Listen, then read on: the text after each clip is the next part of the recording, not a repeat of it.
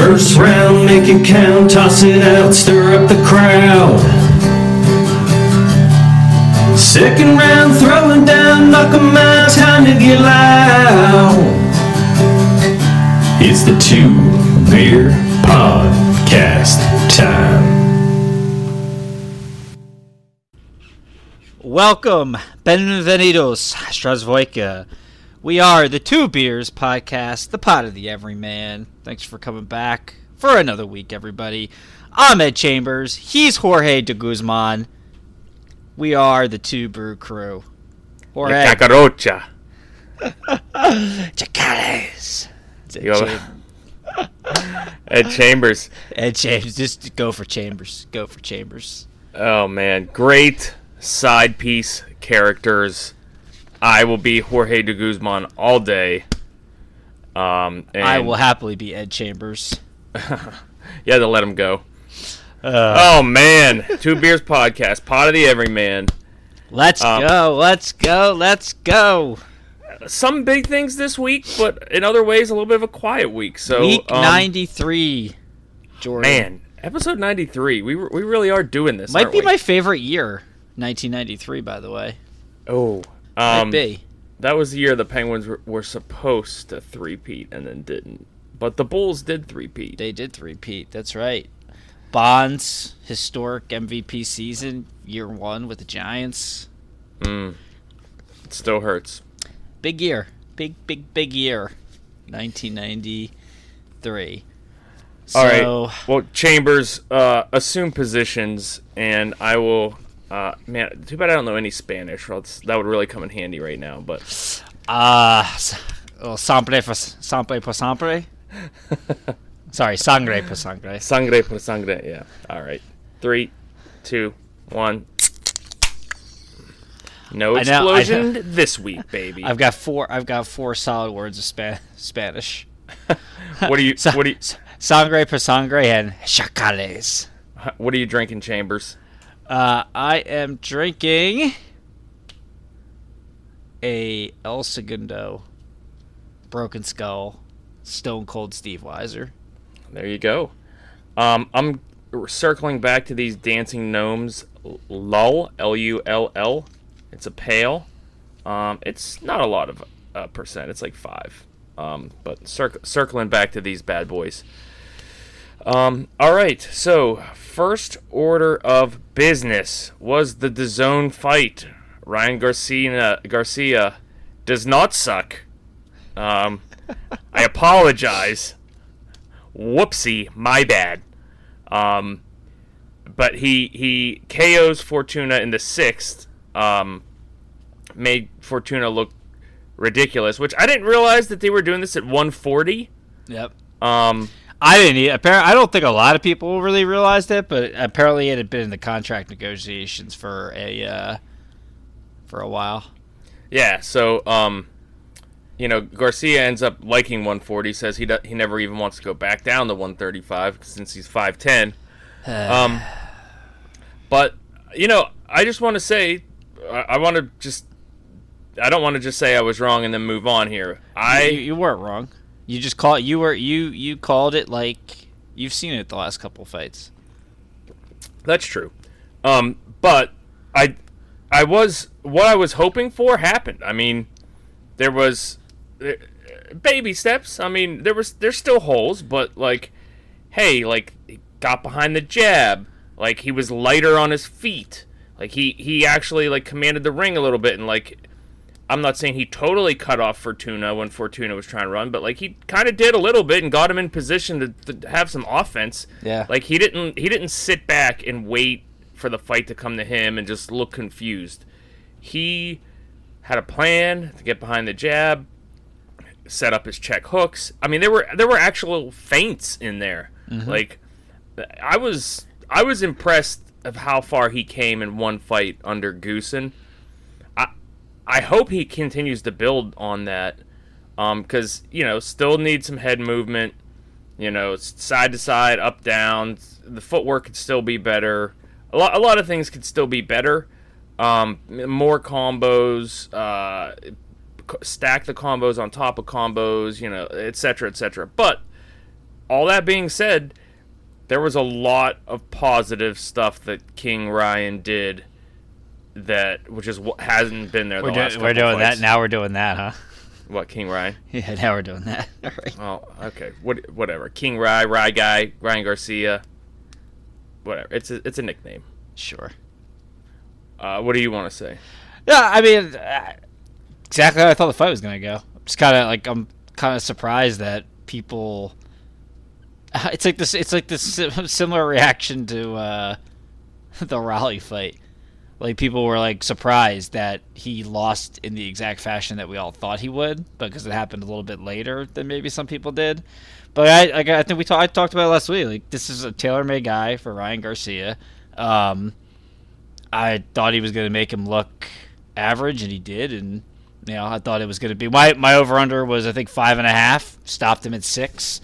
Could have easily stopped him in uh, in in four. Four, yeah. Um, if he doesn't spit his mouthpiece, if Fortuna doesn't spit the mouthpiece out, and the ref just lets that tack, like you know, he clearly spit it out. So I don't know Uh, why they clearly did it on purpose. yeah, so I don't, I don't clear, I don't really understand that, but I mean, I guess it is what it is. Um, I didn't think it'd be a long fight. I thought he would absolutely put him down with a with a with a liver shot. Like, yeah, he's got power and, and, and hand speed, and that that check. Anyone that boxes a certain that those kind of styles is going to go down. Just like Joe, like he'll fight Jojo Diaz in December. Guess what? Guess what's going to happen in that fight? He's gonna he's gonna he's gonna stop Jojo Diaz with a vicious liver shot because that's like he's a come forward fighter in the pocket that's gonna leave himself exposed. So, I I mean I I I, I wouldn't say I was impressed with Garcia because I like I again I think you're you were a little over the top of how bad he was. Um, You had a lot more faith in him than I did. yeah, I just like I like I know he's a good fighter. It's just a matter like like are are you really gonna take it your craft seriously and just you know to me I just find him like his shit talking like Devin Haney like annoying. But yeah, Yeah, really yeah, very much. yeah, I mean that is what it is. I mean this, and it's already kind of starting here. Like the fact that these guys think that. All right, you have anything else in the fight? I don't have anything else in the fight, No, that's fine. except apparently uh, some of the voice, some of the the sound over and um, crowd shots are going to be in Creed Three. They used like this this Yeah. fight to do that, which is pretty dope. Um, still no trailer for that, so my summer's still ruined and I'm still depressed. But whatever. Um, yeah, so the the talk now is oh tank tanks next tanks next tanks next. It's like it's not fighting tank next. Like I don't. They have zero leverage, um, to get tank in the ring, and it's not that I don't think Tank would want the fight or even Ellerbe. Like they already tried to make this fight happen. Team Tank, like like Team Team Money, whatever the hell it is you want to call the backing of Tank Davis. They tried to make the fight after he beat Luke Campbell, and they passed on it to try to have an exhibition fight with fucking Manny Pacquiao for whatever reason, and that fight went away. So they, like there's no he he can tweet about him all he wants, but like Tank already tried to fight him, and Garcia, just like with Devin Haney, he chose not to fight those guys. Um, if they want to fight, it's going to be a Showtime pay per view. It's going to be Davis as the heavy A side in the fight. Like 60 40 is the starting point, and 70 30 might actually be the starting point for negotiations. Um, and it's going to be at the weight class that Tank Davis wants. Like all this stuff Garcia is doing, like none of that's going to work against the like. It, they're not going to get bullied into like fighting this guy. I know you we disagree on that, but like there's not going to be any pressure. Like why why like they haven't cared all this time. They're not going to care now, especially for Garcia because it's like, bro, we already tried to fight you and you you you you backed out. So like you you have no power. Even he was just tweeting today about oh 140 makes sense. Tank uh Tank's Tank's a little chubby and uh, has trouble making weight. It's like Tank just looked like the best shape of his life at 135 and made Yeah, the weight easily. Like So- like that shit's not going like that's not going to work. So like the, the tactics they're already starting just makes that he's going to have to be Devin Haney. He's going to have to if he wants to stay a fight with Tank, he's going to have to do whatever those guys say. That's it. Like I just I just don't know why you don't believe in Gestapo tactics. like DAZN brings nothing to the table. And I, people were shitting on that idea. I don't know if it was Mannix or whoever. Like, oh, they they bring Ryan to the table. It's like they don't. Like I like. Pay, I don't want to. I'm not, I'm not going to pay for their stupid ass pay per view. Like I'm already pissed at DAZN that they made me pay for a Canelo pay per view when they said they were they didn't believe in pay per views. They they just don't. There's just nothing that they. There's nothing that they can threaten because Tank Tank can go get Tank can go get five million to fight anybody. Like it's not. I don't know. That's just my opinion. But go ahead, give your thoughts on how why they're going to be able to bully Tank into the ring in December. What the hell does rant mean? Um, no, this is annoying me no. because like because now like all this stuff like Dave, No, like listen. everybody. you, firstly, every- you you are misrepresenting my the very first part of this. am I? You you said there's no shot, and I would say I disagree that there's no shot. I'm not saying it's going to happen next. I th- I think there's a chance it happens next. Um, 'Kay. So that's number one. Um, Apologies. that's okay. Uh, like uh, he, he, there might have to go a, cir- a circuitous route. I yeah, I, I could easily see that for the You points that that you bring word up. Circuitous. Made that word up. I, I did. I, I don't know what it means. Um, but no, I think there's a chance it happens because, um, what is Tank gonna go fight Haney on Haney's terms or who? Like, is he just gonna? He could just. Here's his options. He could keep fighting tomato cans, and and they can con- continue to prop these guys up like they're actually something, like Rolly or whoever else, and they can do what they've been doing, and pe- people are just gonna keep saying like, yeah, Tank, that's fine. Like you could keep doing that, but you're not you're not growing your brand or your legacy by doing that. Um, and people are already starting to say that. And if he takes another one of those fights, that the chorus is just going to get louder. Um, now, like you said, it's not. He's not going to be able. He Ryan is not going to get the terms that he thinks he will. If he really wants the fight, he's going to have to take the B side and take the fight, and realize that if he were to go and take the fight and beat Tank, that's where he could go and make all the A side money in the world. But I definitely think it has a chance just because, and I don't know why, if Ryan is going to be very public in the negotiations and talk a bunch of shit in the media and social media, like, why wouldn't it put pressure on, on Tank's team? Especially after Tank had this, like, oh, I'm getting away from the money team. Oh, maybe kind of I'm getting away from the money team. Well, I actually want to start fighting guys. Oh, but wait, maybe I don't now. I don't like he wants to be his own person, but like he his handlers keep pulling him back. so like this would be a clear opportunity for him to like take a fight.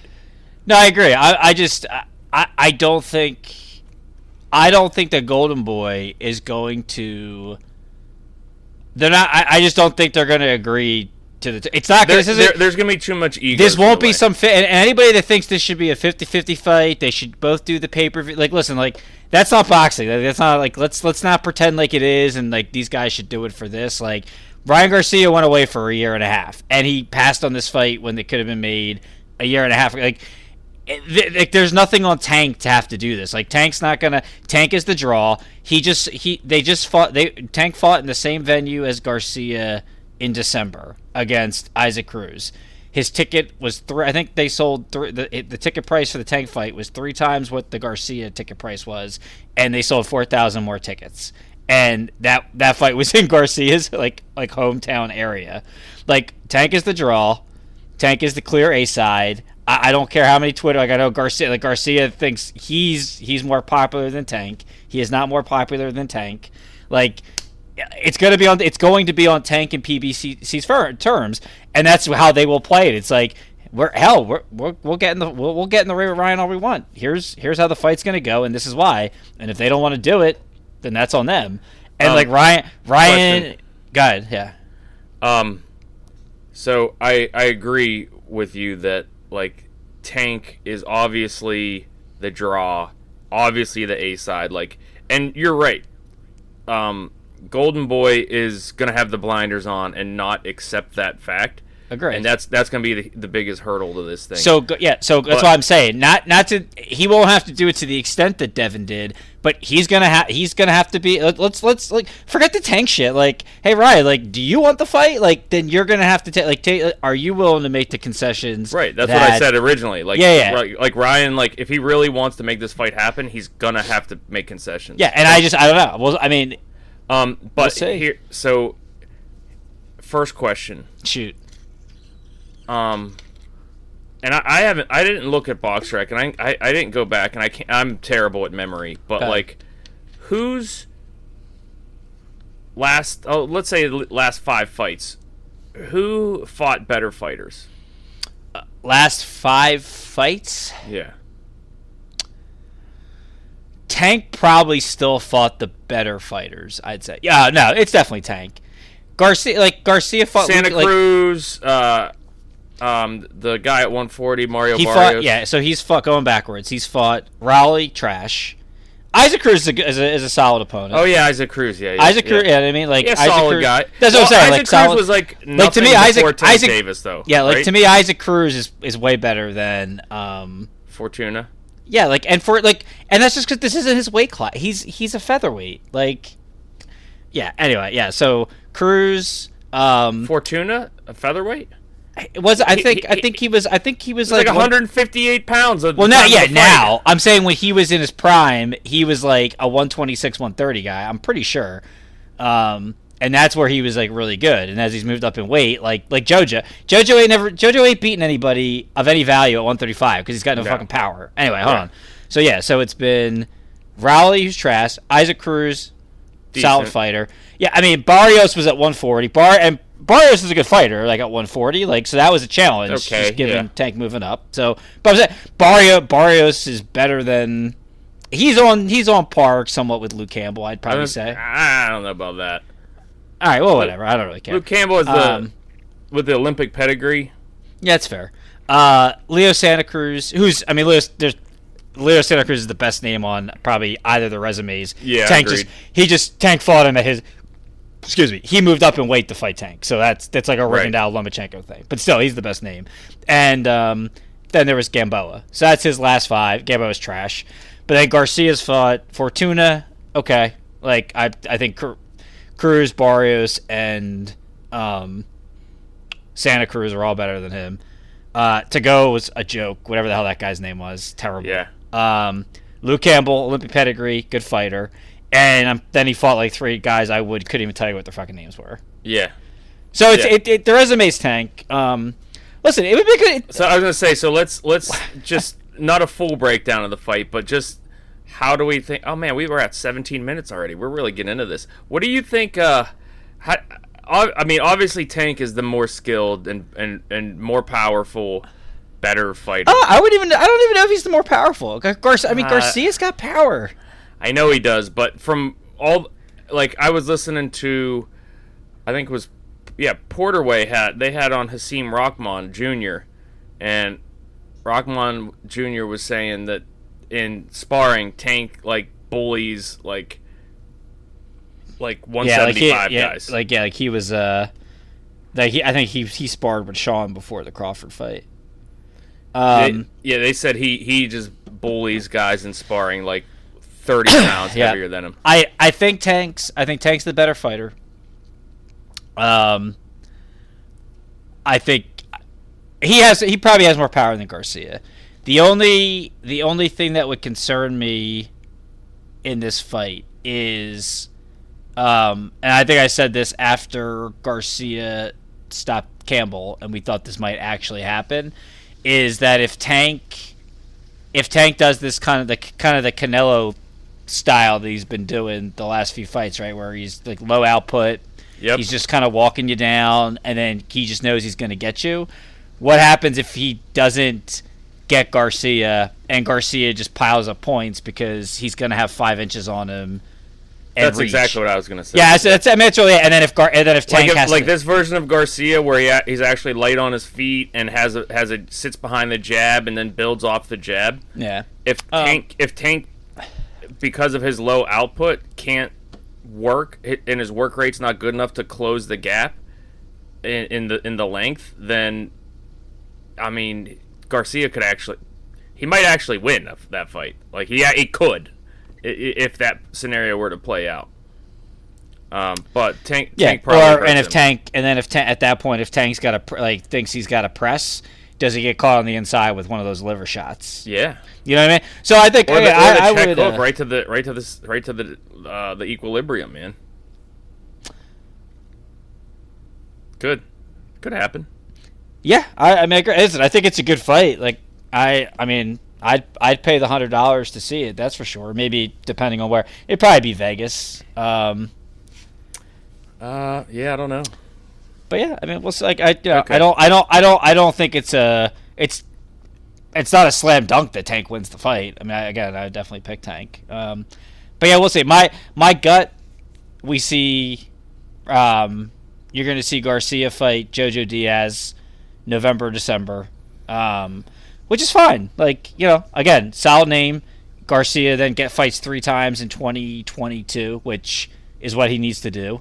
And Tank probably fights uh, Michel Rivera um, in December or whatever. The guy who looks like Muhammad Ali. Yeah, he'll fight. He'll fight him for the fake 135 belt that he has. Uh, again, and he's a good fighter. I like Riv- Rivera's a good fighter. Like Tank, Tank. That's that's not like uh you know a tomato can that Tank's going to go in there against. You know, I mean, I Tank's going to be favor heavily favored to win. I was win. gonna say it's it's. It's not like I I like Rivera. I mean, I've watched a lot of him on. I, the I like I like Rivera too, but Yeah, like I- again, you're that's like.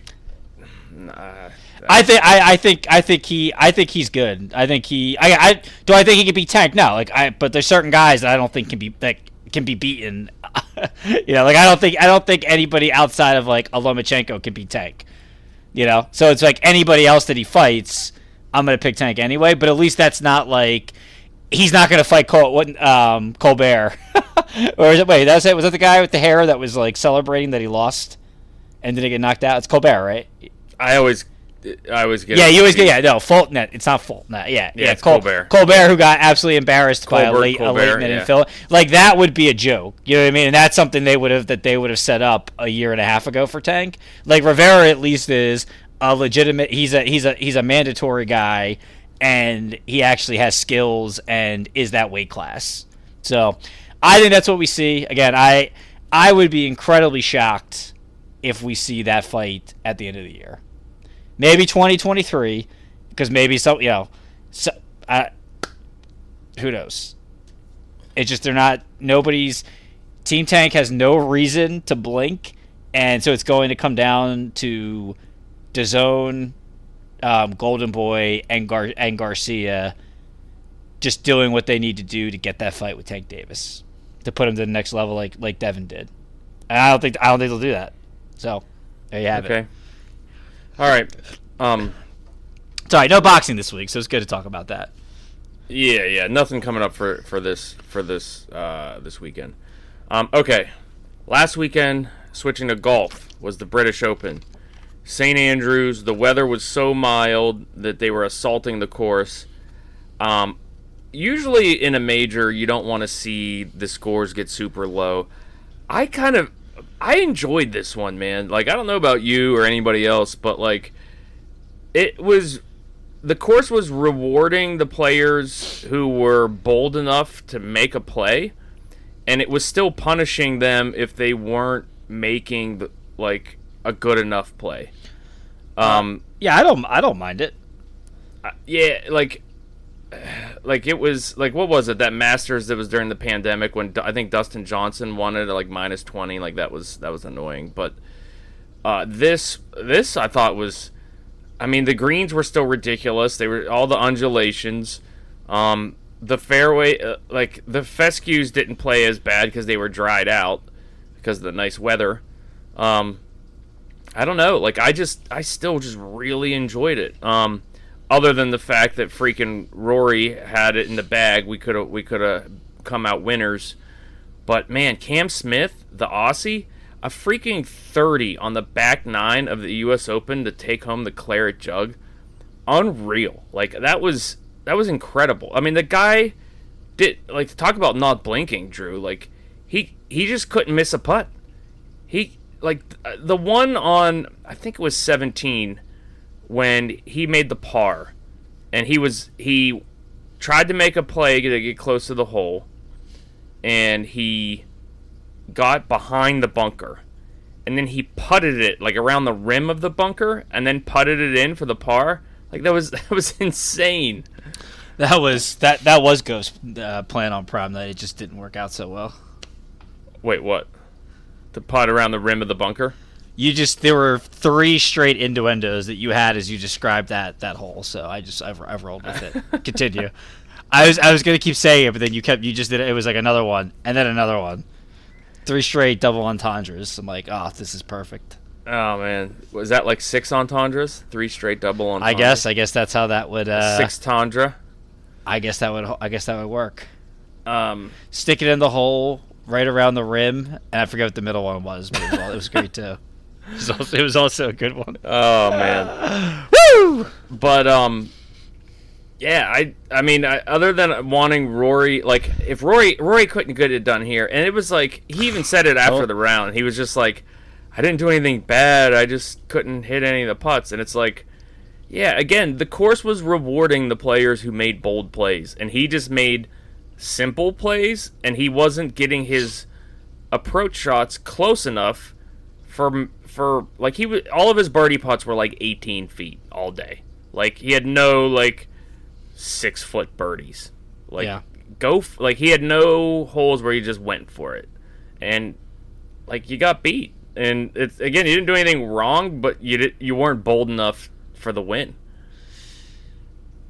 Um, yeah, he was a real David Sims for the week. And Uh, Si Siwoo Kim started out top five on the last day and finished outside the top twenty. That was. Or wait, did I get paid on that? I forget. Uh, Willie Willie Z almost snuck back into the top twenty. No, no, Siwoo Kim made top twenty. That's right. I got paid on that one, but it was it would have been nice if Rory would have won. I could have got paid on that too, but I, I know I ended up netting out. The only bets I won was Matsuyama beat Kisner on day one, and Siwoo Kim ended up top twenty. Sam Burns, I I can't. I know at one point he made a move, but he didn't finish top twenty either. Um. Yeah, Tiger man, how about that? Tiger. Yep. Did we see? Is this the last of Tiger Um, in a major? I don't think so. What is he? Forty? Is he forty six? Yeah, No, I don't think so. How old's Phil? fifty or fifty-one. Nah, I think he'll. Yeah, it might be the last time he travels travels over there, but no, I think he'll still.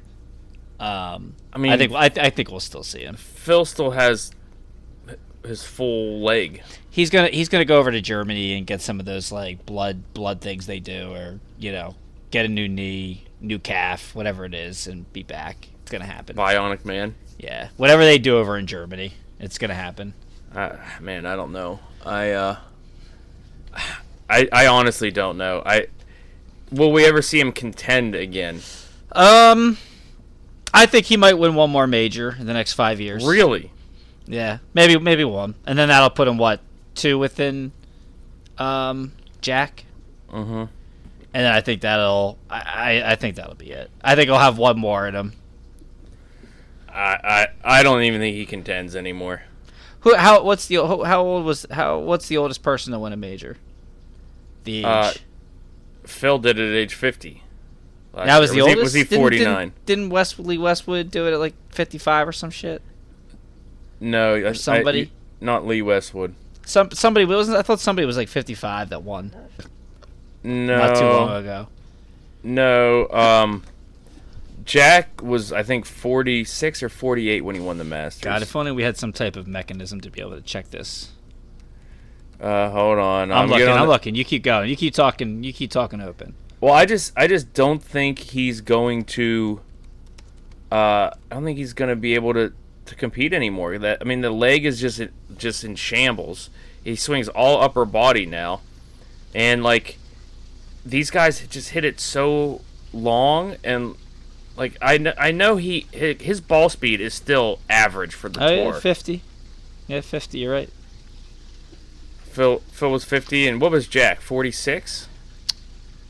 Um, I don't know. I just have. I just. He just showed up. Hold on. Yeah, 46. He was. Yeah. He won the Masters in 1986. Julius 46. Julius Boros in '68 was 48. God, Tom Morris Senior in 1867 was 46. Jesus. Um, Yeah. So Phil Phil's the only one that's even smelled it in the last uh, like I said, man, 30 years. In the next what what I say 2025, LIV is going to be acceptable. they're they're going to tweak their format again. And and uh, this is another point I made to the to the crew. Like Cam Smith, the back nine Sunday to major, LIV's current format can't touch that. Like, and again, I know what they're trying to do. They have a shotgun start. That way, a day of golf is all, um, like four hours. Like the round's done in four hours, and it's just like every other sporting event that's done in three or four hours, and you don't have to sit there all day for each each each guy's round to finish. So like that's that's their shtick, but like at the same time, like you you just lose the drama of the back nine, and like you don't know who's on what holes. Like they tell you, but like their scoreboard sucks, and it, it's just hard to follow. I've tried to watch two rounds of LIV so far, and it's just it's not enjoyable. Like you don't know who's doing what or where, and like names are flying all over, and they have like half of the guy's name up there. Like it's it's not good. It's not a good production. Um. So, but if they throw Tiger a bunch of money when Tiger's 50 and they tell him he could use a cart and he doesn't have to play as much and I don't know. They get their format together. Maybe maybe it works. But also uh, they just snagged David Feherty. Did you see that? David David Feherty. That that announcer. He goes, "Oh, that's a that's a flag molester." no, I didn't. didn't Oh, that's that. all. Yeah. That, oh, that that green's as smooth as a baby's bottom, like that. That guy. Yeah, they got they got David Feherty. They snagged Henrik Stenson, the Ryder Cup captain, which is clearly just just a, a big middle finger to the PGA Tour because Henrik Stenson's old over the hill. He ain't winning anything. Right. They just want they just wanted him because he was a Ryder Cup captain. Um, and Charles, did you see Charles? I was gonna say, do you think that's real? I don't know, man. Charles Barkley said that he would kill a relative for two hundred million. So, I, I, I mean, how much would you think they'd have to? Well, no, no. I, I, I meant, do you think, do you think it's real that they, they actually are? reached out to him. Yeah. Yeah. Okay. Do you think- Um, Do you? How much do you think it would take for Chuck to jump ship over there? how much? I wish I knew. Twenty-five million a year. Probably, yeah. Like, I, I bet you he probably gets what, maybe a couple million to do inside NBA. Yeah, pro- yeah. Like, I- maybe, a- I- maybe a million. Maybe. I was gonna say two. no. Like, I, I- I think people think he probably makes like ten mil a year doing that. I doubt it. I'd be No, shocked I, if I, that I saw someone say, "What if they throw ten million at him?" Is what I saw someone on Twitter say. I'd be, I'd be out. You, you think he'd take ten mil a yeah. year? And if it if it fails and they get rid of him, like inside the NBA would take him back in a fucking heartbeat. Yeah. I mean, Um, ten yeah, mil, man. I- How, maybe- I maybe- wonder how much he made during his career. Uh, I bet you he probably made like sixty, um, sixty million.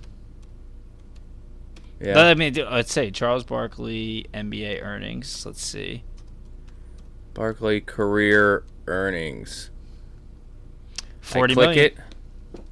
Forty point three. Yeah. Mm. So if they offer him ten, I don't know. Yeah. Uh, yeah. Keep going. I'm trying to see if I can get his inside the NBA. Um, Ba-na-na-na. I don't know. Uh, I but like, why would they want him though? Like, like what's he gonna add to an actual golf broadcast? um, uh, people just tune in for Charles Barkley. They do. You know.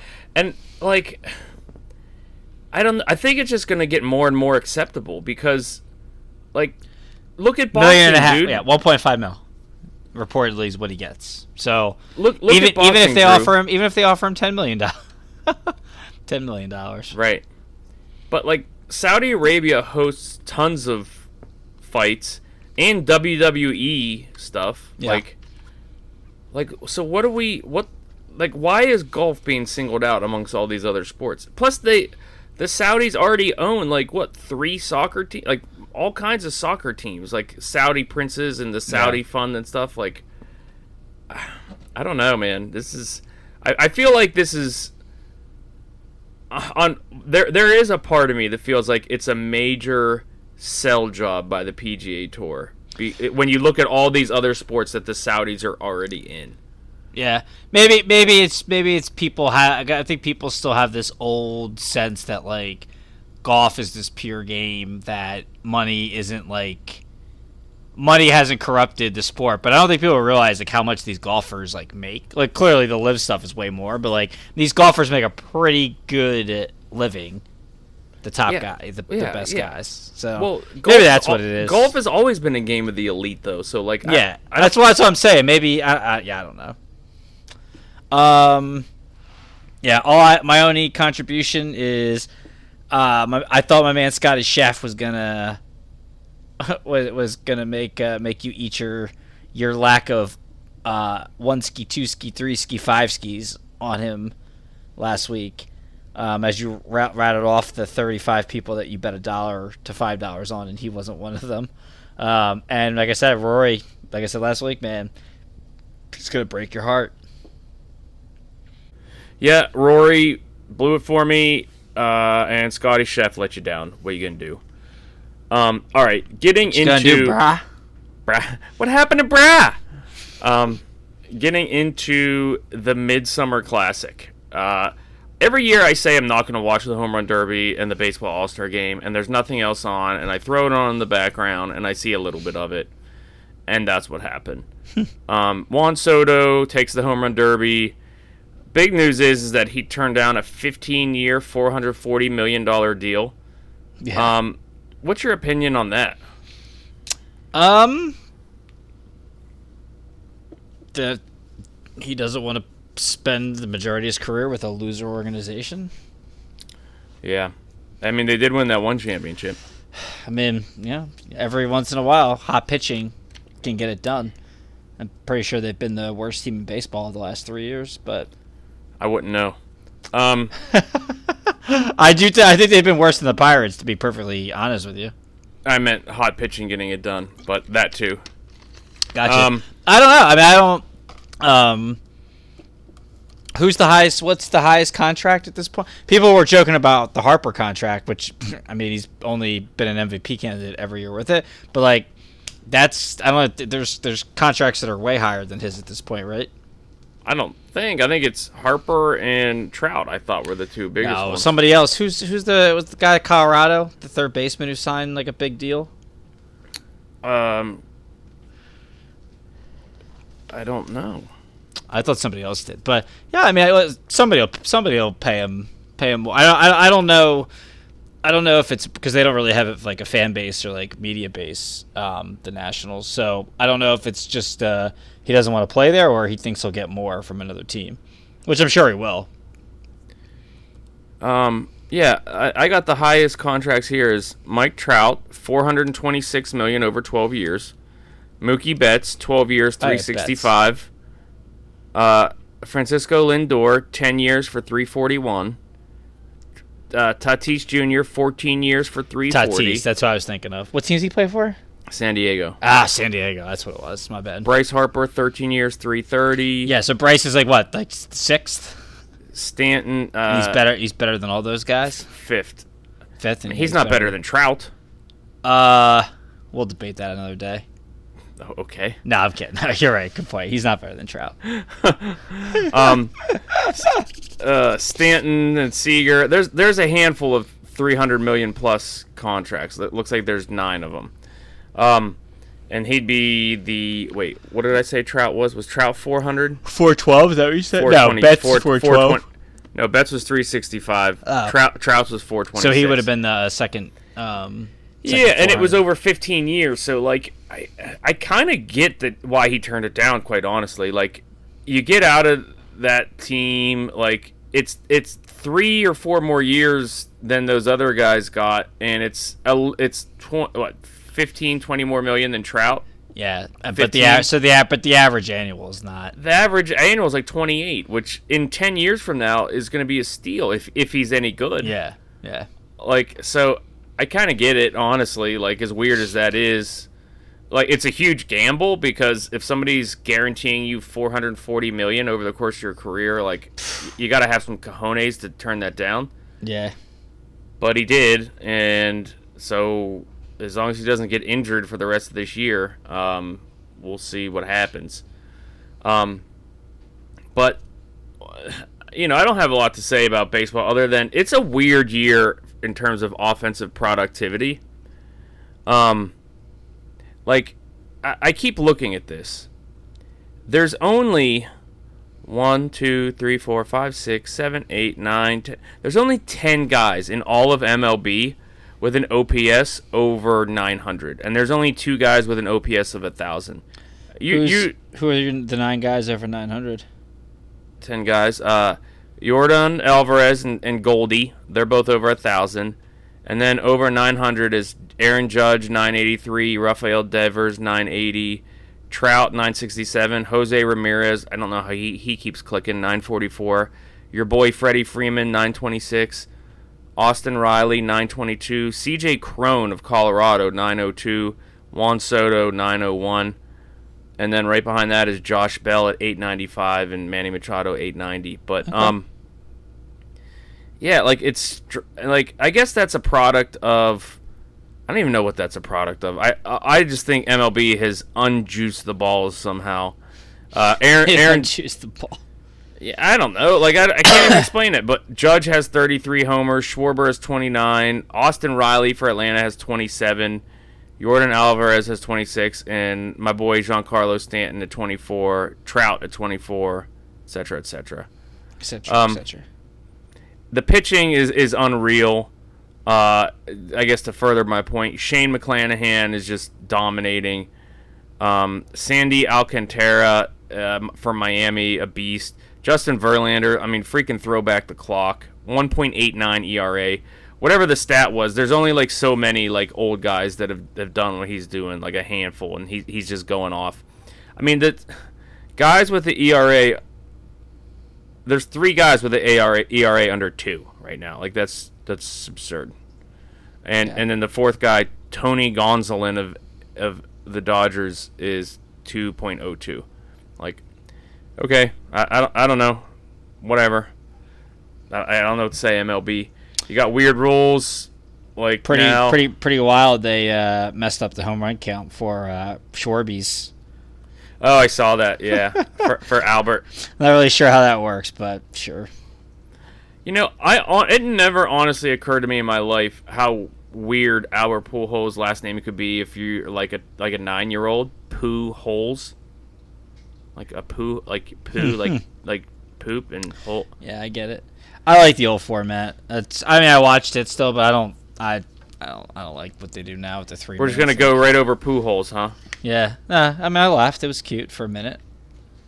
Okay. Well, For- yeah, for- I agree with you. It I like the old. I I, was like gonna- the old sorry, format it was, it was, too. It was. It was cute and worth the pregnant pause. Uh, I really, I'm with you. I like the old format better because, like, Like, who Yeah. cares? It's like.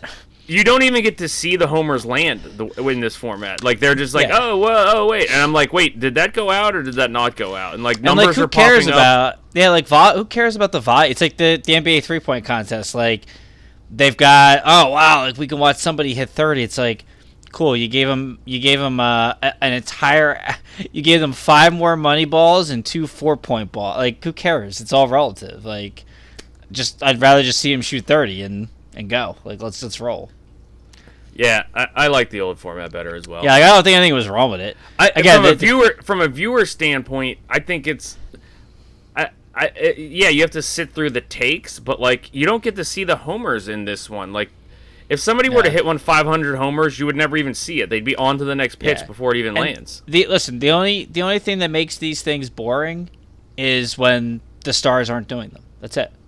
Like if stars are doing the three point con- like well I don't not to go to the NBA but like if stars are doing all these contests like I'm watching like I'm watching all those guys if like non stars are doing that shit then yeah like I'm not gonna watch it like I you know it, it's just dumb Yeah. Yep, I agree. so All right, I don't have anything else on MLB. Um, do you have anything on NBA or NHL? I don't have any NHL. Is there anything worth talking about on NBA? I don't, probably not at this point, right? Spearmint Rhino finally resigned Yeah, I like his attitude this offseason. He's like, I just want to win. He's like, give me whatever money's left over and let's just try and win. Yeah, he signed two two years, 30, 33 per. Um, he was due to make forty seven million this year if he opted in. Uh, I like what they did, the Sixers. Um, you know, I think there's still a move or two to be made. If they if they get Reggie Bullock and don't really give up much to get him, I don't know why Dallas would do that, but he's being like linked to them a lot. How much does it cost to go to a Sixers game? Um, Like a random ticket, like a mediocre ticket. eh, I mean, you can probably get like nosebleeds for like forty bucks on some nights. I'm sure. So Okay. I, I, th- I mean, I usually sit in the box, so I'm, I'm not sure, but like a play a playoff game, you're probably gonna spend for a, a cheap seat 150 bucks minimum.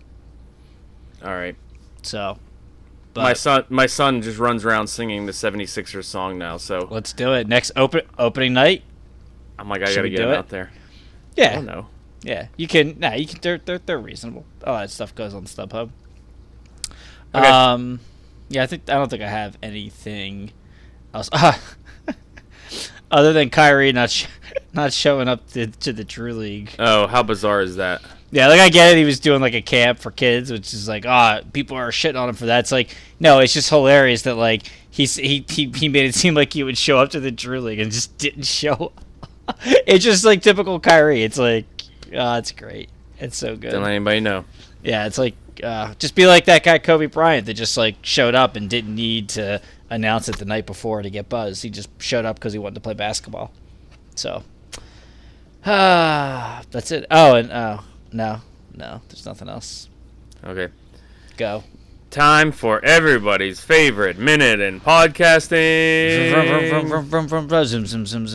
The. NASCAR pit stop. Started out friends. Hey, hey, since you've been gone. Sorry, that's all I was thinking about when I went zoom, zoom, zoom, zoom, zoom, vroom, vroom, vroom, vroom, zoom, zoom, zoom, zoom. In three, two, one, go. Two in a row for the Two Brew crew. After Truex dominated most of the race at uh, New Hampshire, he lost the lead in stage three and could never regain his top spot. The race was exciting in the latter third after that, and our 18 to 1 pick, Christopher Bell, passed Chase Elliott with 40 to go and drove it home for the win. Let's go. That's our fifth win, two in a row. We go plus 15 on the day. Our deficit is cut down to minus four. Two in a row, really going to bring the deficit back. Next up is Pocono, the tricky triangle, the tri-oval. Two and a half miles, low banking for that size of a track. Sharp angles on some of the turns. Here we go. We got Kyle Busch, the favorite, 7 to 1. Truex, 10 to 1. Logano, 15 to 1. Going on a random hunch, Keselowski, 40 to 1. Love There it. we are. Let's roll. And just to elaborate a little bit, you know, remember last year when Kyle Larson was like, "Oh, it's okay if I lost. I had a good race." Blah blah blah, and I ripped him apart. Yeah. Chase Elliott at the end of this race, they were like, "Oh, Chase, two firsts and two seconds in the last four races," and he was like, "Yeah, I gave up that lead when I shouldn't have. That's on me. I didn't execute. I- can't. I'm too good to be doing that. That's stupid. I need to win this race." And I was like, "Let's go, Chase Elliott. Let's go. That's the attitude you're supposed to have." Let's go. Any hoodles. Let's All right. go. Parlay, parlay, parlay, parlay. five in a row. We hit it. We are up to two hundred and twelve dollars on this bet. I'm scared. Don't be scared. I'm scared. Um, oh, I'm scared. Uh, I guess all we still got is baseball. Baseball coming out of the All Star break is so dangerous because like these teams Yeah. have been off. So like, like what do you even go with? Um, I don't. I don't even know. like if the Pirates were playing somebody good, I'd say let's go there. They're playing the Marlins. Uh, Yeah. Um, the and the Nationals are playing the Diamondbacks, so that's worthless. I've got two. I need your. I want your. I need your Okay. opinion Okay. on Sunday. Sunday parlay. Oh no. Um. I like. I think I like the Cardinals over the Reds. okay. Nicholas is pitching for Okay. the Cardinals. Mahale, Mahala, Mahala, Mahala. Uh, for the for the Reds. I wanted to go Yankees Orioles, but I know the Orioles have been hot lately. The Orioles are above 500, Yeah. which is bizarre. They're at. I mean, they're at 500, I thought they were 46 and 45 the last I looked. 46 and 46. Okay. But the problem is, I, I can't. They don't have any of the pitchers set for this Yank for the Yankees and the Orioles. So I don't know. What do you what do you what do you what do you think? What do you think's a safer play there? Phillies to beat the Cubs That's what you're doing. Sunday, twelve oh five. Okay. Should we do that? I I don't know. I just I'm. I had I had I Wait, had you said you said Cardinals over the Reds. yeah. Shit, that's what I was gonna do. All right, um, Well, what day? I, I mean, I'm picking it Sunday. let's just both go Sunday All right, let's do Cardinals over the Reds. and Milwaukee over the Rockies. I'm scared, Jordan. Milwaukee's home. I'm so scared. Milwaukee and the Cardinals. Yeah, I just I stupid All Star break. We have been or yeah, Five in a row. man for I I've I I've I don't even think I don't even know what I was betting on. I wasn't even betting on whenever we were in the dull date. Oh no, we still had the NBA because the season went into August last year, or sorry, late July because of the um. Uh, the, Pandemic the or whatever? the- yeah, the delayed start. So, yeah, I was still betting basketball. I was like, I am on fire with baseball, Jo. Yeah. It might come to an end, and I'll blame the All Star break for that. But god damn, I've been on fire. We, I, we we have. I know. We, Yeah. no, we oh we had no, we haven't. Yeah, oh. I'm just saying baseball wise, I've been I've been lasers for like seven weeks. Yeah. So ever since All right. Canelo stuck it in us, Yeah. Jerk. Like Teddy KGB stuck it in uh, Mikey D. All right. Let's assume positions for beer two. You ready? Yeah. Three, two, one. Ah. All right. I got another one of these Helltown Grand Prix ales. Uh, it's a Pilsner. Uh, five and a half percent. What are you drinking? Uh, I'm sitting. Another Steve Weiser. Yeah, and I'm not gonna lie, it's the same one because the second one I the I brought two down, and one of them, let's just say I think the uh, centrifugal force uh, uh, scene from from Better Call Saul may be may may not be 100 percent accurate. the can dropped. I was like, oh, money in the bank. I can just spin this around for like a minute, and it's gonna be good to go. It was not. It was not good to go. So that that man down. So I'm stuck with just the one because I was too Hand down, man go- down. I was too lazy to go back upstairs. That's So- cool. But yeah, I was like, oh, this is so great. What are the odds I get to actually try this? And it didn't work. Yeah, yeah. I'm not gonna lie, I did that with my beers this time since my other my other ones exploded last time.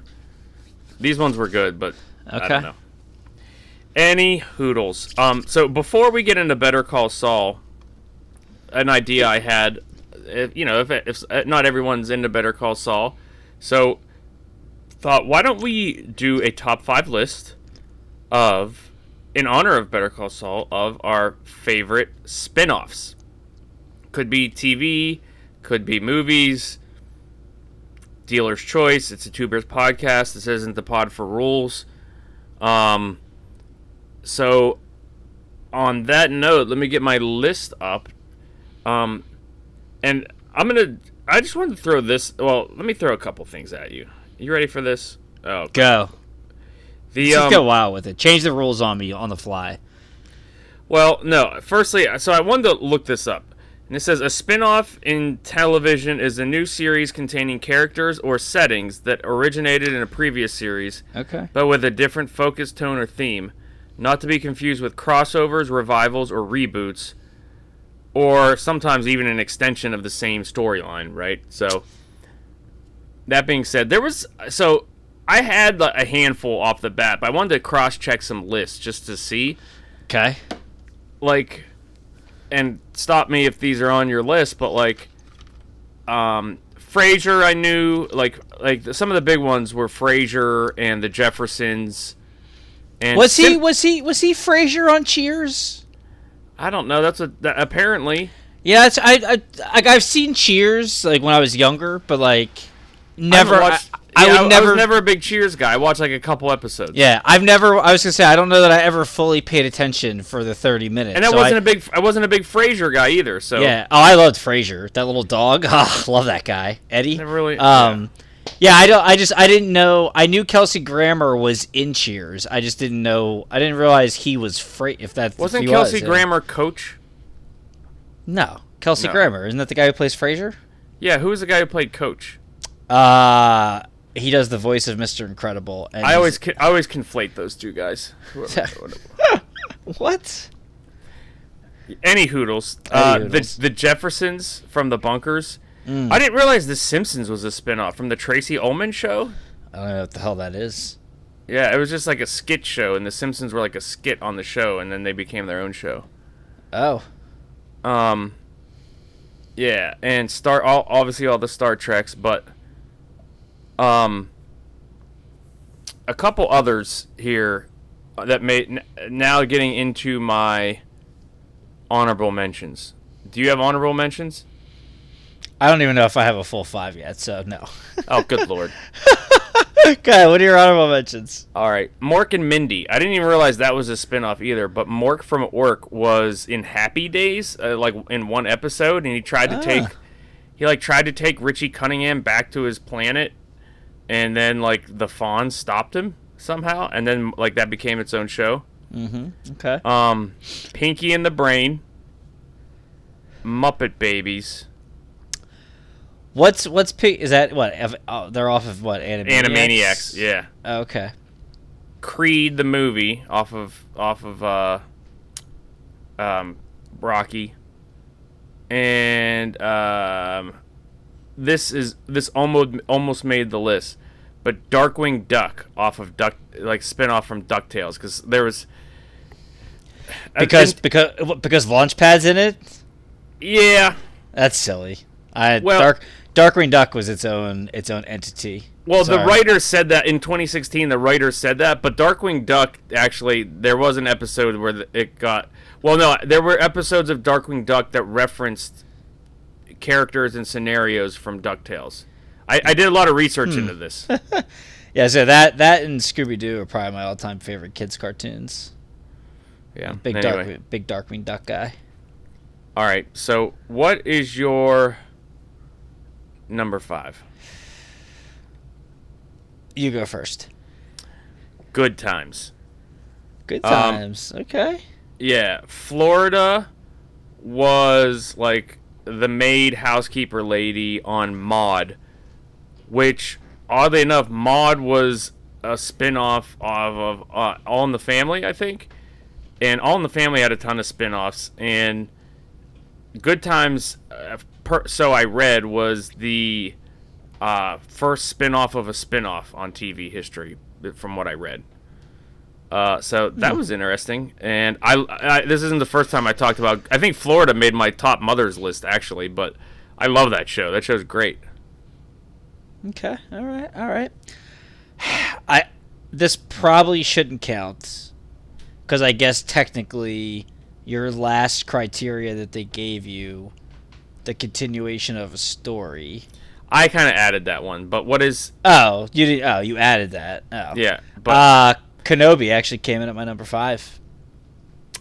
yeah, that's that's a that's a borderline one. Um, and whether it classifies as a spin-off, but I'll, yeah, I mean there are no rules, so sure. Yeah, like I feel like it was it was a character from from Star from the Star Wars movies, um, and they made they put you out to see what he was doing in those gap years. So I I could we we argued about whether Mando was a spinoff, and I dis- I didn't think it was because he's not in any of the movies. Um, so it's kind of its own entity. But yeah, but I I, I stuck with my guns. Really liked Kenobi. I again I think. Uh, Yeah, I would argue it's an extension of the plot because Well, yeah. Well, as well, know, if it kind of links between A and B of what we already knew, but you know, it's what there's no rules, so yeah. Until until you said that, I was I, I thought I was I had pretty firm footing that it, it would count as a spinoff, but um, I'm gonna stay with it. Again, that that we talked about it at detail in detail on last week's episode. If you haven't checked it out, with our buddy Star Wars uh, extraordinaire Casey. that was great. Yeah. I was that was that was It was like 50 minutes we talked about Star Wars, and it was so good. You should go epic. back and listen to it. That, that's that's epic podcasting right there. Um, the Va- I mean the Vader Kenobi final battle That's that's gonna go down as like an all-time scene in streaming television series. So, I'm putting it at five. My number four. Family Matters. I didn't even realize this was a spinoff, but um, Harriet was an elevator operator at, at the newspaper in Perfect Strangers, where Larry and Balky worked. I'm like, what? And so they then they went and gave her her own thing, and the show was originally supposed to be about the family, but then like halfway through the first season, Urkel comes in and just re you know redefines the whole show. Um, but yeah, man, Family Matters, amazing. I, I didn't really even realize it was a spinoff until Were I they started. were they in Chicago? I guess they had to have been Balky and um. I always forget the other guy's name. Larry and Balky. Larry and Balky. I guess they were in Chicago I guess so. because Family Matters takes place in Chicago, right? Yeah. So, ergo, Chicago. Ipso facto. Yeah. I All right, guess what's it's your- gotta. I guess it's gotta be a. Uh, it's gotta be a thing. Yeah. What's your number four? Why? I feel like I just. Uh, What? I feel like I just blanked on it. Oh no. You didn't write them down, did you? No, I, did, I didn't write them down because I was so Oh like goodness gracious. I was so set in my uh, in my footing. Um, well, let me let me let me go at my number three, and maybe it'll come back to me. Um, Okay. I'll I'll figure it out. Uh, Young Sheldon, my number uh, is, is in there for me. Um, I, it's I know I know you gave up on it pretty early, but I, I did. I I I mean, me and my wife watched it together. I, I feel like they really hit the groove in the second um, in the second season. I just I love all the the side characters that build in the world of Sheldon. George, I mean, my name we named our dog after his older brother uh, Georgie in the show. Meemaw, um, the whole cast and crew, and even still like still going strong five seasons. I still think it's like really funny and. Um, yeah, I I really I really enjoy Young Sheldon. It yeah, it's it's great stuff. So if you don't if you don't watch that, I highly recommend uh, watching that episode. Which is funny. Uh, I guess this is almost like a double spin off because remember do you remember the Big Bang episode where like Leonard meets up with his like high school bully who ends up like coming back to his apartment? yes. That actor that played the bully plays Sheldon young of young Sheldon's dad. So I Oh. guess it's I guess it's almost like a double spin off. Mm, I don't think so. Yeah, I tried. Tried to get it there. Um. Okay. My number three. Better Call Saul. Wow. I, I knew you were going to be disappointed it's that low, but I'm sorry. Um. It's all right. It's a, it's it's starting to border on a prequel, quite honestly, because really they've addressed all the characters other than Walt and Jesse and their and their like supporting families. Um, but I think it still counts. Um, and Oh, it definitely. Get, yeah, no. See, I. It's a. It's a. It's still foc. It's focused on Jimmy McGill, but they have the, They have those like those guys. and really, are- it's just this last season that, where they're trying to like, all right, let's link the timelines. Yeah, but, and but the like, whole those- prior those- story yeah. before that was like its own story. yeah, and they're like build. They're just building the. They're building the universe around the story of of of Saul, who's a, a very minor character. Well, no, I shouldn't say he is a, a supporting character in Breaking Bad. That's Yeah. you know not as he's not in it as much as you think. No, Right. that totally that totally plays. I think that meets all the. Uh, I think that meets Yeah. all the rules. Again, there are no rules. I, Better Call Saul. I, I like it.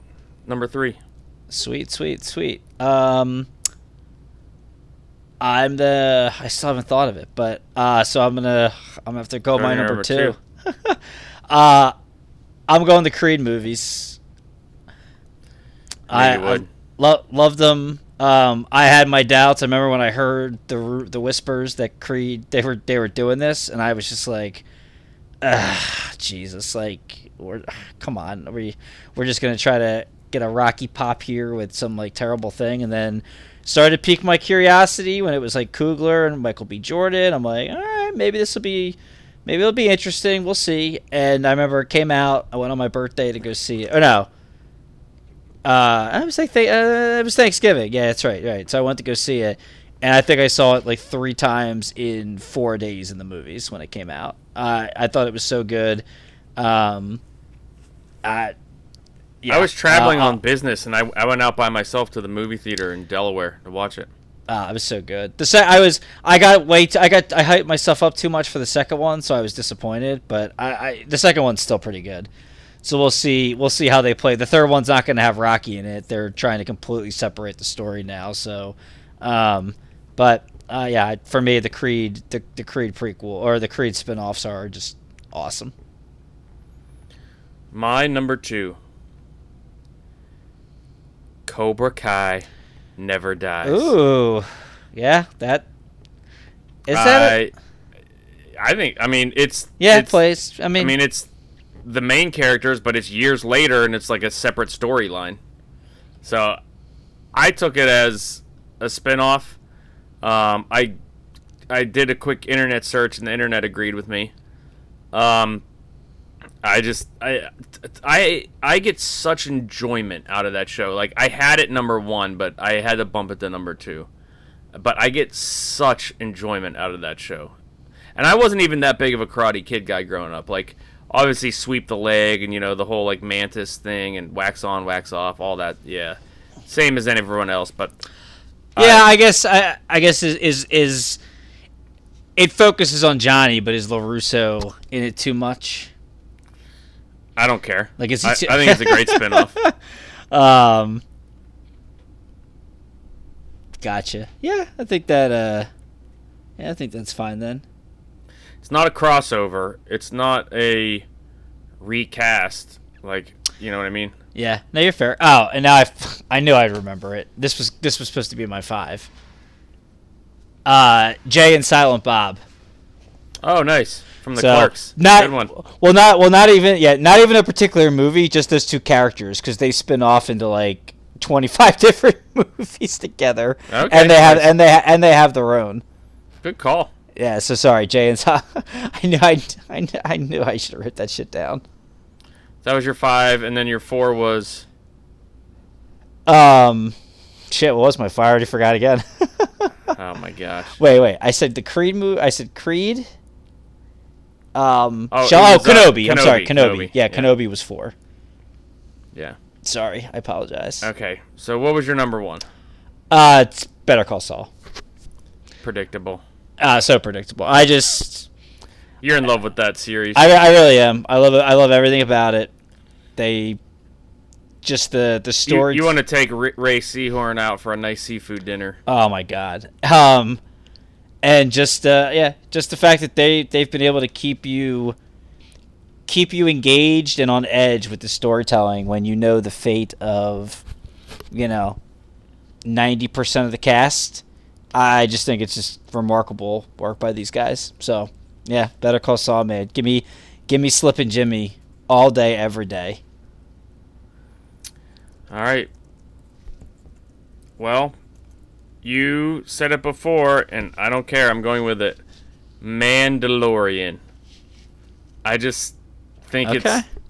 And I, when I looked up the de- so you you said you didn't think it was, so that made that's what prompted me to look up the definition when it said a new series containing containing characters or settings that originated in a previous series. So the setting clearly it, it fits that. Um, and I think I still think somehow this is gonna all well. I guess you could say the crossover that he had into Boba Fett, which linked up with Luke, like that even more ties it into other settings and other characters. But I don't know. I just I they've done and not I don't I'm not saying it's flawless, but like they've just done such a good job with it and it's added so much to the Star Wars universe that I'm I'm saying it counts as a spin-off. I'm putting that as my number one. Yeah, I, I go. thought it was And so if if I like I said, I didn't think I didn't consider it a spin-off, but it would definitely if we had uh if we had a spin-off uh uh expert come in and give us a ruling on that and said he said yes, I would absolutely put Mandalorian in there. It's just it is fantastic. yeah, Can't wait for season uh well, I might actually get my wish and have se- season 3 might be uh the ruins of Mandalore, which would just be fucking sick. yeah, that that would be. because I was pre- call, I, I was A backstory on a on a on a yeah like yeah like the, yeah like them pre- try on, on a spinoff. Yeah a prequel off a spin-off off of like cur- like uh like the ruins of it in present day like just time jumping the shit out of that thing. Oh my god. It's like a it's like a wet dream for me. So good. Um, speaking, hey, speaking of a spin-off off a spin-off or whatever, number one, I can't wait for the spin-off of the the six six six six six six six. Oh, there's another thing I didn't write down. I was gonna for number five. I was gonna say, can I just can I just pencil in Yellowstone six six six six Right? in there? I know, that- because I you just said- you just know it's gonna be fucking awesome. It's gonna be so good. Yeah, Yeah. I yeah, same thing. But the 1883, I don't know if that counts as a prequel Nah, or spin-off. That's that's oh that's oh that's that to me that's a pure prequel, no spin-off. Because I agree. They they labeled it as a spin-off, and I'm like, no, there's no character. Yeah, like you, you have to have to me you have to have a character. It's got to be focused on a char- a small like a character that's in whatever it's being spun from. Um, yeah, yeah, or uh, but the setting's not even the same either. Like, No, yeah, hundred percent agree. That's just yeah, it's not. It's not the ranch. It's Yeah. not uh, like, and it, it's not the time period. It's nothing. Like at least Mando shares the the the setting, like the like the physical space and time period of of the yeah, Star Wars pure, universe. Pure prequel. Agree. But they are doing a backstory. Uh, a, a spin-off on the Bass Bass Reeves, the guy that Taylor Sheridan played in there. Are they? Yeah, ba- the Bass Reeves story. They're doing a, a spin-off off off of that guy. Yeah, which I wanted to make note of. It's just the the the yellow the Yellowstone universe is going to try to give the Marvel universe a run for its money. it's gonna be Yeah, that it's gonna be was a, so no. good. That's a good point too, because we talked about the Marvels. We're like, where do the Marvels and like Star Treks and stuff like fit into all these, all these spin-offs? Like, do they even count, or like, are they all don't main characters even within themselves? I I don't know. I don't think so. Who knows? S- somebody has a rule out there. Um. Anyway, so hope everyone enjoyed that. Thought provoking. What counts as a spin-off? What are your favorite spin-offs? Apo- apologies, I was ill prepared and didn't write my stuff down. Uh, the old mind failed you. I did. It really did. I know. I know what that's all about. That's why I take notes. Um, but where your mind will not fail us is the recap from Better Call Saul this week. My God. Fun and games. Fun and games. Take it away, Um, sir. Like this, this, this was. I love the open on this one. Yeah, so this this was such a slow. I guess you could call it a slow episode, coming off of point, um, point and shoot, but like man, almost every scene was a home run in this episode. It, was just so well done. The cold cold open is basically the three the three characters we left off the last episode: Mike, Kim, and Jimmy basically doing what Mike said. They all have to go about their day like nothing happened. So Saul's Saul's with um, Francesca getting Saul Goodman and Associates sign uh, put on the building, getting ready to see his clientele. Kim's just you know saving saving uh, you know poor poor helpless people in court doing her thing. And Mike's in in their apartment cleaning up blood, digging digging digging into the wall to get the bullet fragment out, which is just like awesome. I thought that Um, was. I thought that was on the floor. I thought he had to like lift up the carpet and get the bullet. no. That's why that's why they were plastering. Um, they were putting um, spackle on the wall. I got you. Um, later in the sequence, that with the blood when they're wiping up the blood. Although I don't know why the guy's just like it seemed like he was like trying to smear that shit into the wood, not necessarily clean it up. Yeah. And they they shot it in. They basically shot it so that whatever the ca- one character was doing to end a scene, there was a mirror image of it in the next scene. Jimmy's getting getting neck braces out of a box. yeah. Um, it, it was so good, and then it just ends with Mike um, basically burning everything that was left of Howard Howard Hamlin's life um, in a in a in a barrel on the beach. So uh, great cold open.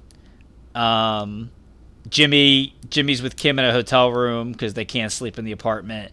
Gives gives her the line that Mike gave Saul after the desert when Saul asked, "How do you like how do you how do you how do you forget and, and move on after something like this?" And it's just the one day you're just gonna wake up and brush your teeth and go to work and just realize you haven't thought about it in a while.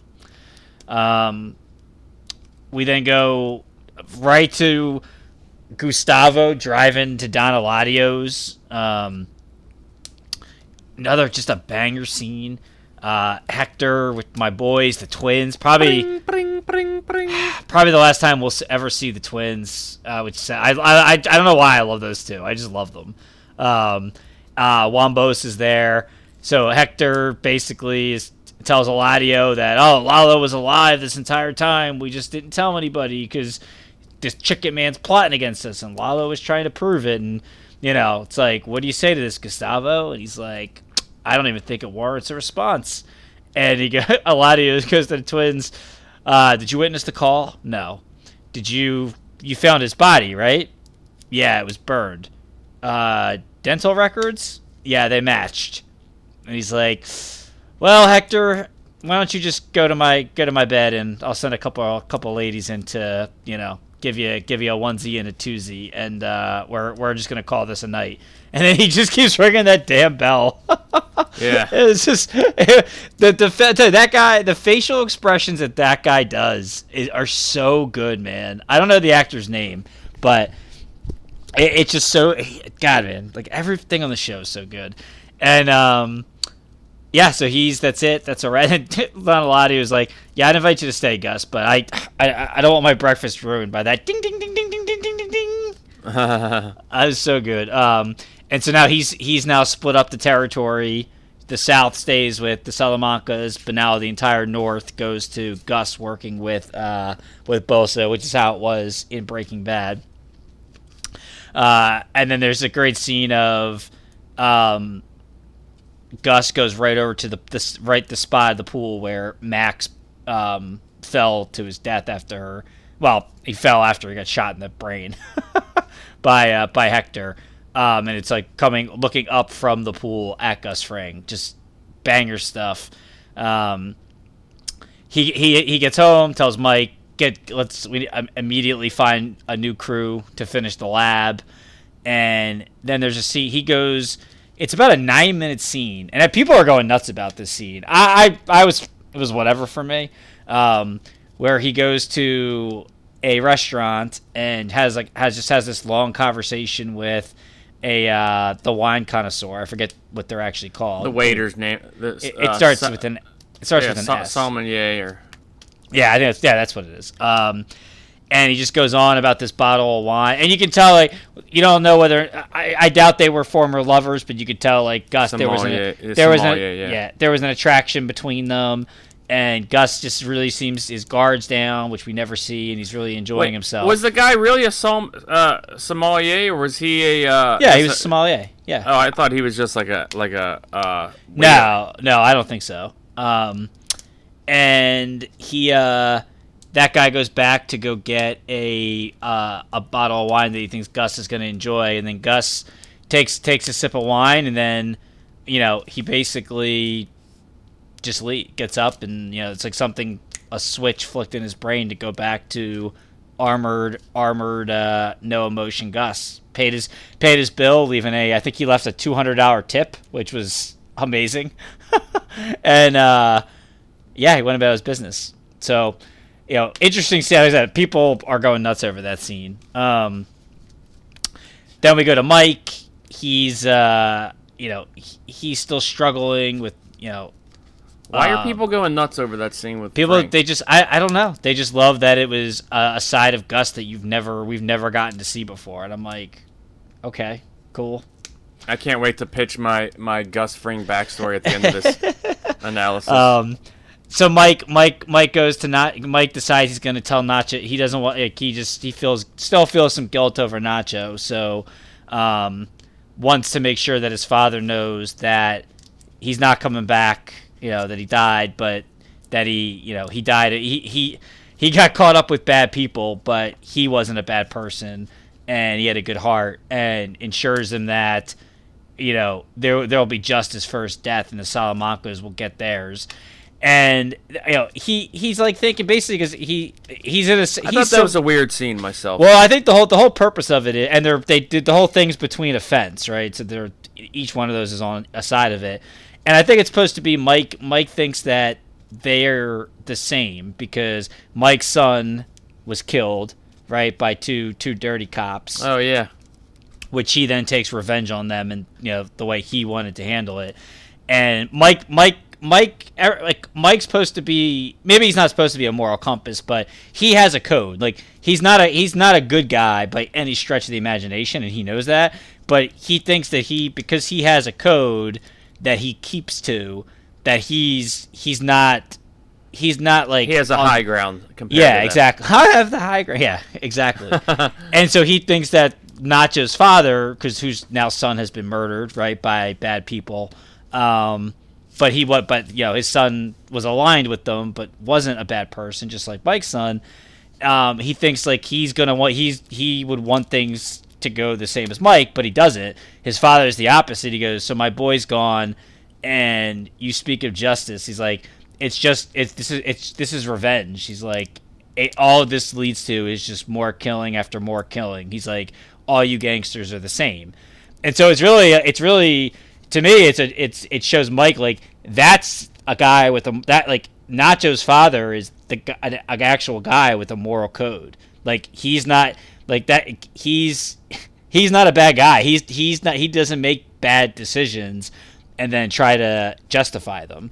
Like he doesn't believe in you know that way of life, whereas Mike does. So I I, I thought it was I I thought I liked the scene because I thought it was Yeah, just I, based, I personally whiffed on that. Then that I like I like where you took it. and I think that's more. Again, this is where I I I, I I'm not Team Mike because I'm just I was just so Team Walter White, so I still can't get.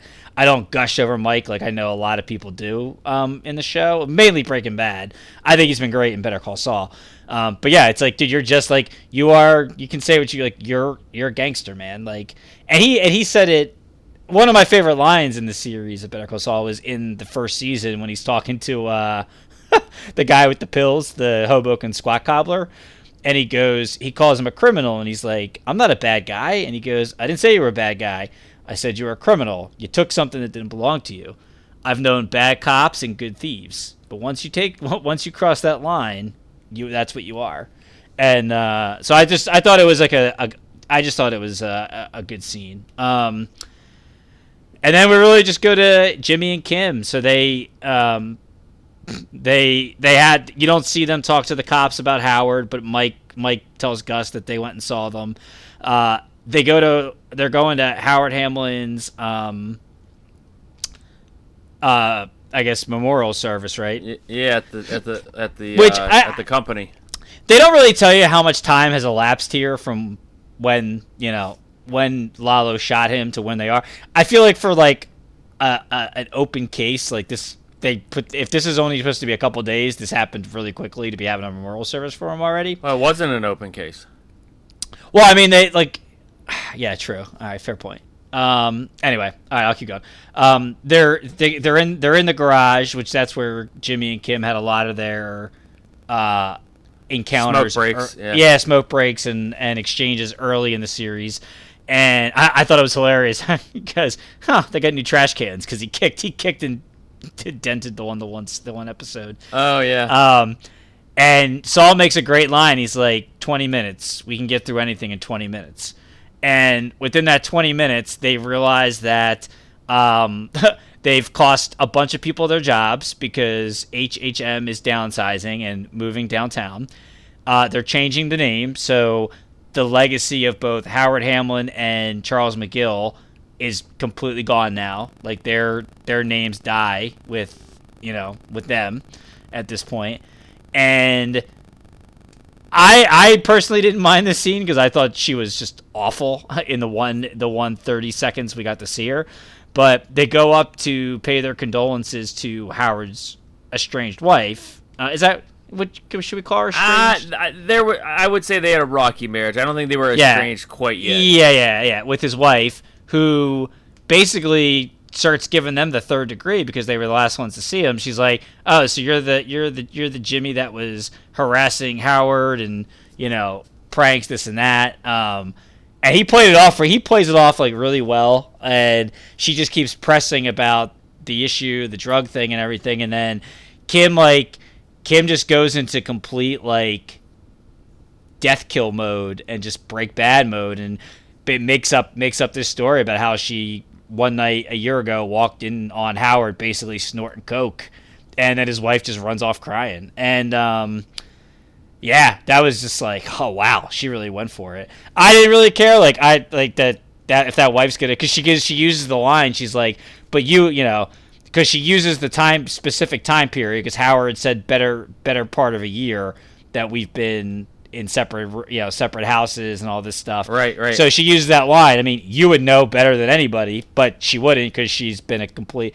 She's basically written Howard off for the last year. Um, just you know, He made her that perfect cappuccino, and she just Ah, dumped it into her. her, Yeah, into I, her. I, I was just like, I, I, a part of me was like, yeah, good for you, Kim. Teach her a lesson. Um, well, I guess, uh, well, Cheryl, guess that's your cross to bear. Um, all, all I could think was that when uh, Jimmy said that, yeah, I guess I gave him the yits for a year, and I was like, yeah, Drew gives me the yits on the podcast all the time. I was But it was I know, great, I know, but- I know what I know what if you're saying here, Jimmy McGill. yeah, and, but even Jimmy was right. He's like, you know, I, I think I just did it because he had the one thing I never did, the respect of my brother. Um, which is We, ties. we weaved in a little bit of truth into his yeah, lie. yeah, which is, uh, you know, which is great. So he he's weaving like he's showing not remorse, I guess, but like you can His, just see his- some of his actual emotions Yeah, behind his whereas lie. Kim, whereas Kim just goes full, uh, like I said, full go for the juggler mode there with with the wife, and that leads them to the they go back to the car and Jimmy, I forget what Jimmy says to her, but then you know, he said it's over. I think something like that. Like uh, we don't have to do that again, or something, something, Yeah. something to that effect. and then she just she he's next to his car, she's at hers. It's dark. They just look at each other for a couple of seconds with nothing, and then she just gives him a kiss, and you just you know you know it's it's about to be a wrap for those two at that point. Um, she's got these like weird. She has this weird interaction in court, uh, and b- tells the judge she can't defend her client anymore because she's no longer a lawyer. So Kim has now. I don't know how that works. I sh- should have brought on Al Cooley to understand what that process would have been, bringing the real live lawyer. But I, I, I don't know why she had to. Why she'd have to call like why she just couldn't be like I'm just gonna stop practicing law. Like why she has to let them know. But I don't know how that works. Um, Well, they and they always said too, um, you know, when they were becoming lawyers that like there's the moral code of a lawyer about like not lying about a case or this or that. I think they just had gone so far into their lives that she was like morally like how can I how can I be on the side of the law when I have just committed so many atrocities at this Yeah, point? Yeah, and she, you know, her her her uh her big thing the last 3 seasons is she she went from just being an excellent attorney for everybody, right? Like using the law to prov- to help whatever client she had to feeling like she was the one who should decide who the law should serve, right? Like that really started with um, the old guy who they tried to kick, the guy from the ranch who played the vet on the ranch when they tried Oh, when, yeah. Ma- when Mesa Verde wanted where had you know legally were within their rights to get him off the pro- that property, and she she basically it was she she thought that she it was that she knew best that they, that shouldn't happen and skiing with Jimmy to find a way to keep him there. So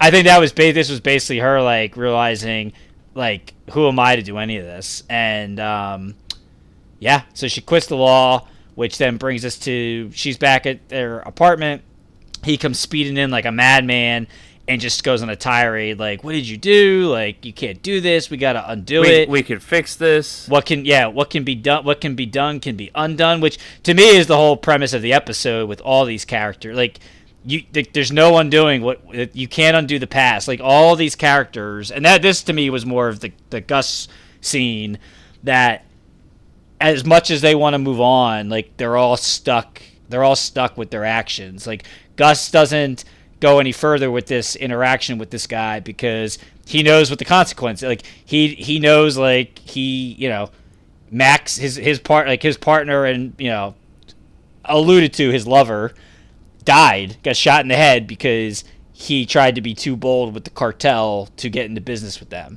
So he knows this guy. If he ever got in a romantic relationship, this guy would just be collateral. You know what I mean? It would be um, would be somebody that would put him in jeopardy. And his he would be lover got shot in the head.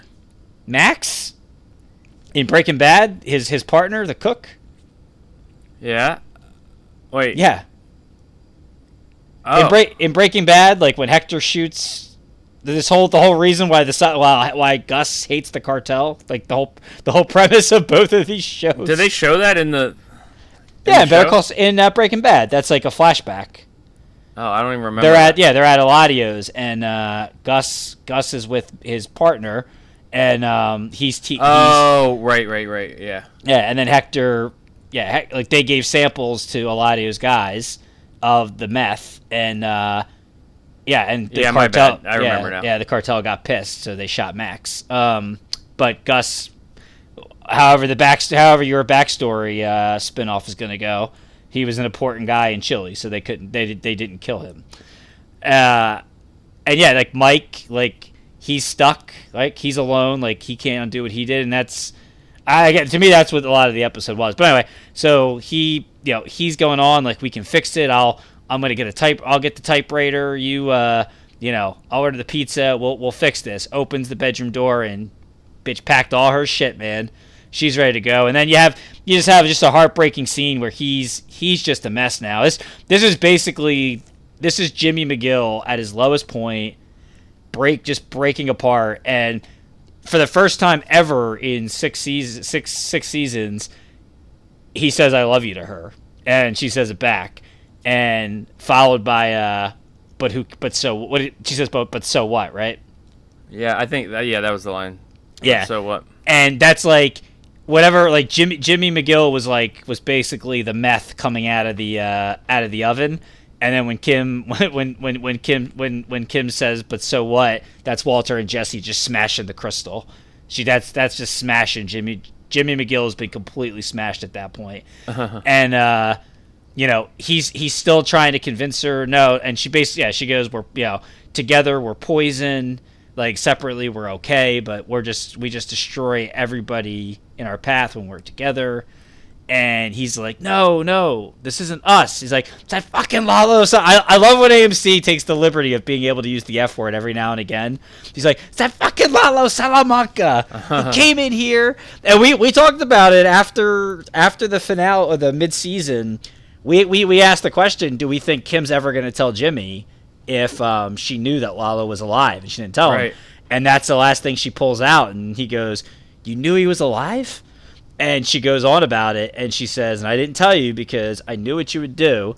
And she goes on she's like you would have tried to protect me. You you would have had us get away and you would have had us stop the scam until we were safe and then we would have broke up and she goes and i didn't want that because i was having too much fun I was having too much fun. She chokes through her tears. yeah, and then goes goes into the room, and all you it just fades out to just you just see the back of Jimmy, and you just hear her taping up the boxes, um, and then fade to the next scene.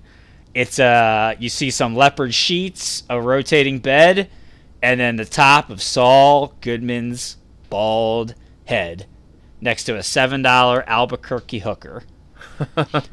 So Precisely seven dollars. um, yeah. So the time jump. So before we talk about the last four minute scene, yeah. So that that was the whole the whole time we've been. You know, when they start the series, once we kind of found out what it was going to be, it was going to be Jimmy. How this Jimmy become Saul, and not just a bunch of episodes of of Saul Goodman's shenanigans in court. It was well, what what what led to Saul to to Jimmy completely just you know burying who he was and becoming the Saul Goodman character wasn't Chuck's death, wasn't the wasn't the Salamancas almost getting him killed in the middle of the desert. It was it was Kim just uh, the love of his life breaking his heart and leaving him. It's So always that- that way, isn't it? It's always a woman. Yeah, it is. And so like it's you know you can start to see where these guys are like you, you know you're just you're gonna watch Breaking Bad differently with all that because now you know in Breaking Bad when you watch it you're like ah this is just a you know he's just a, a sleazy a sleazy like quip quip attorney that's looking just you know looking to stretch the law to make extra extra cash but really it's he's just this tragic character's Broken just soul. he's been yeah he's been so broken that he this he takes on this persona just to bury you know to bury who he was in the hurt so I, I liked. I wasn't. We neither one of us was right about Kim. How Kim has exited. Didn't see that coming. Yeah, we've been on the money for the pace of the show so far, though. We said the first episode we thought they would end. They would get rid. That would be Lalo's coming off the board. We thought this episode they would.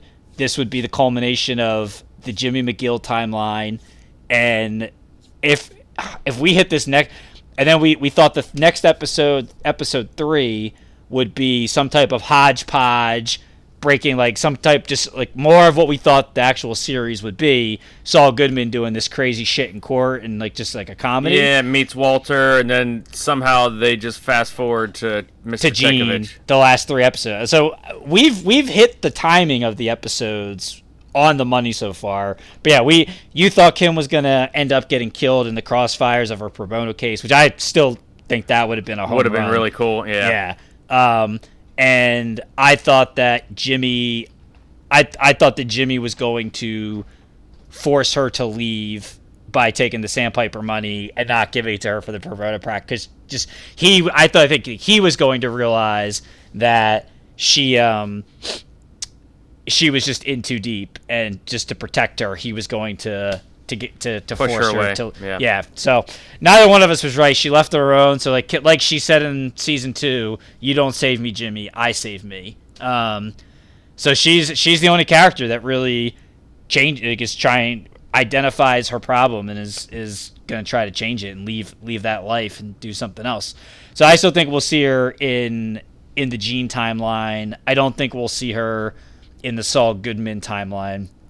That would be Like I said, uh, the, you're only going to see her one time, like right at the end, and she's going to just be walking through the mall and come up to that Cinnabon and just buy some Cinnabons off of Gene Takovic, and they're just going to look at each other and make the transaction and just go separate directions. You know, you know, it would be even more heartbreaking. I love that, by the way, because everybody, everybody thinks there's this big, going to be this big something with Gene, this dramatic thing, and that would just be like, uh, no, he stays Gene Takovic, and they had that moment. It would be even more heartbreaking if she showed up with like a husband and like kids, and he had to get all of them sit yeah. up. and it was like, yeah, that's that or was what supposed if to be me. Or what if it was like, oh, third trip to Cinnabon this week, Mrs. Whatever. It's like they could say a different name. and she'd be like, yeah, I like I just like the Cinnabons, and then like they like don't acknowledge it, but like she just keeps coming back just to like Yeah. see him. That would that would all be good. I ah, I'm I still kind of want to see him go back to. Saul and again, Goodman, just because because he's in Nebraska, we're saying after she quit law, maybe she goes back to Nebraska because that's her home. Um, so maybe that's where they just kind of cross paths. yeah, yeah. Um, so they jump they jump forward. It, we're uncertain if it's 2005 or if it's 2008 in the time jump. I thought it was perfect, like the way they did it with just you see the back of Jimmy and then boom, we're right here with Saul because that moment is the death of Jimmy McGill. So we don't need any more Jimmy McGill story. That's it. He's dead and buried now. We're in Saul Goodman. Uh, he's in his he's in the house that we saw in the cold open of six one, which is great.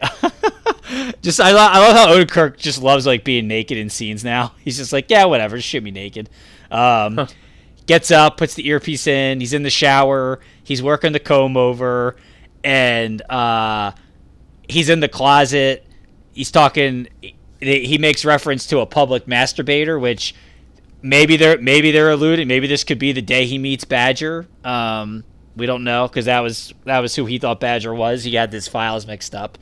He's in he's in he's in his dining room eating and making calls, and the hooker comes in and he goes breakfast bar, breakfast bar, take one. Yeah, it's so funny. Um, driving in his car to his ad, and then he rolls up to the office, and the office that starts the episode of Saul Goodman and Associates. You know, a cla- you know, he's classed the place up with Francesca. It's now the Better Call Saul office that we know from Breaking Bad. The associate sign goes down. He's got a cheap Better Call Saul sign. Some I, I would I wouldn't have minded seeing the scene with the Kettlemans where he buys the Lady Liberty um, inflatable uh, the inflatable Statue of Right. Liberty. Yeah. That would have been funny because I love the Kettlemans.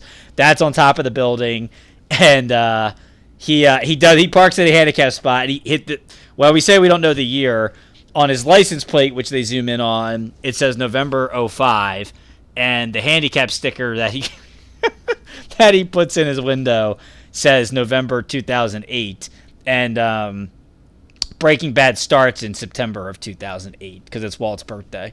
So a little then he walks walks into the office. Francesca now isn't is no she's she's just she's she's not like the happy perky Francesca. She's now the you know the lewd crude receptionist we know from Breaking Bad, and the office is completely his office is no longer again the the water the waterfall wall she had got him and all this nice stuff.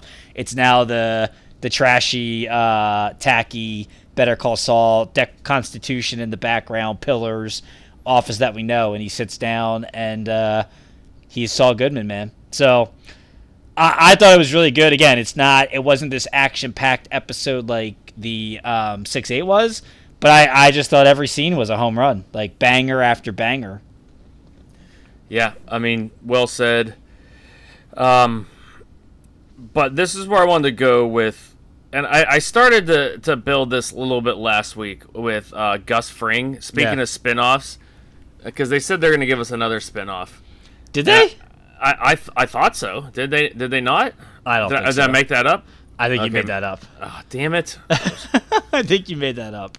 Well, we need a Gus Fring spinoff because again, there's just too many things here of like how, how does this guy know how to like, you know, murder people whether it's the box cutter or, you know, the scene with Lalo uh you know, just all this random stuff that's going on. Um I I I, I think what would be a sweet backstory for Gus Fring is if he was in like the elite forces in Chile, and like that's how he's like this badass. But then like he has the, again he's confronted with a choice of Breaking Bad of like getting in with these uh, with the cartel.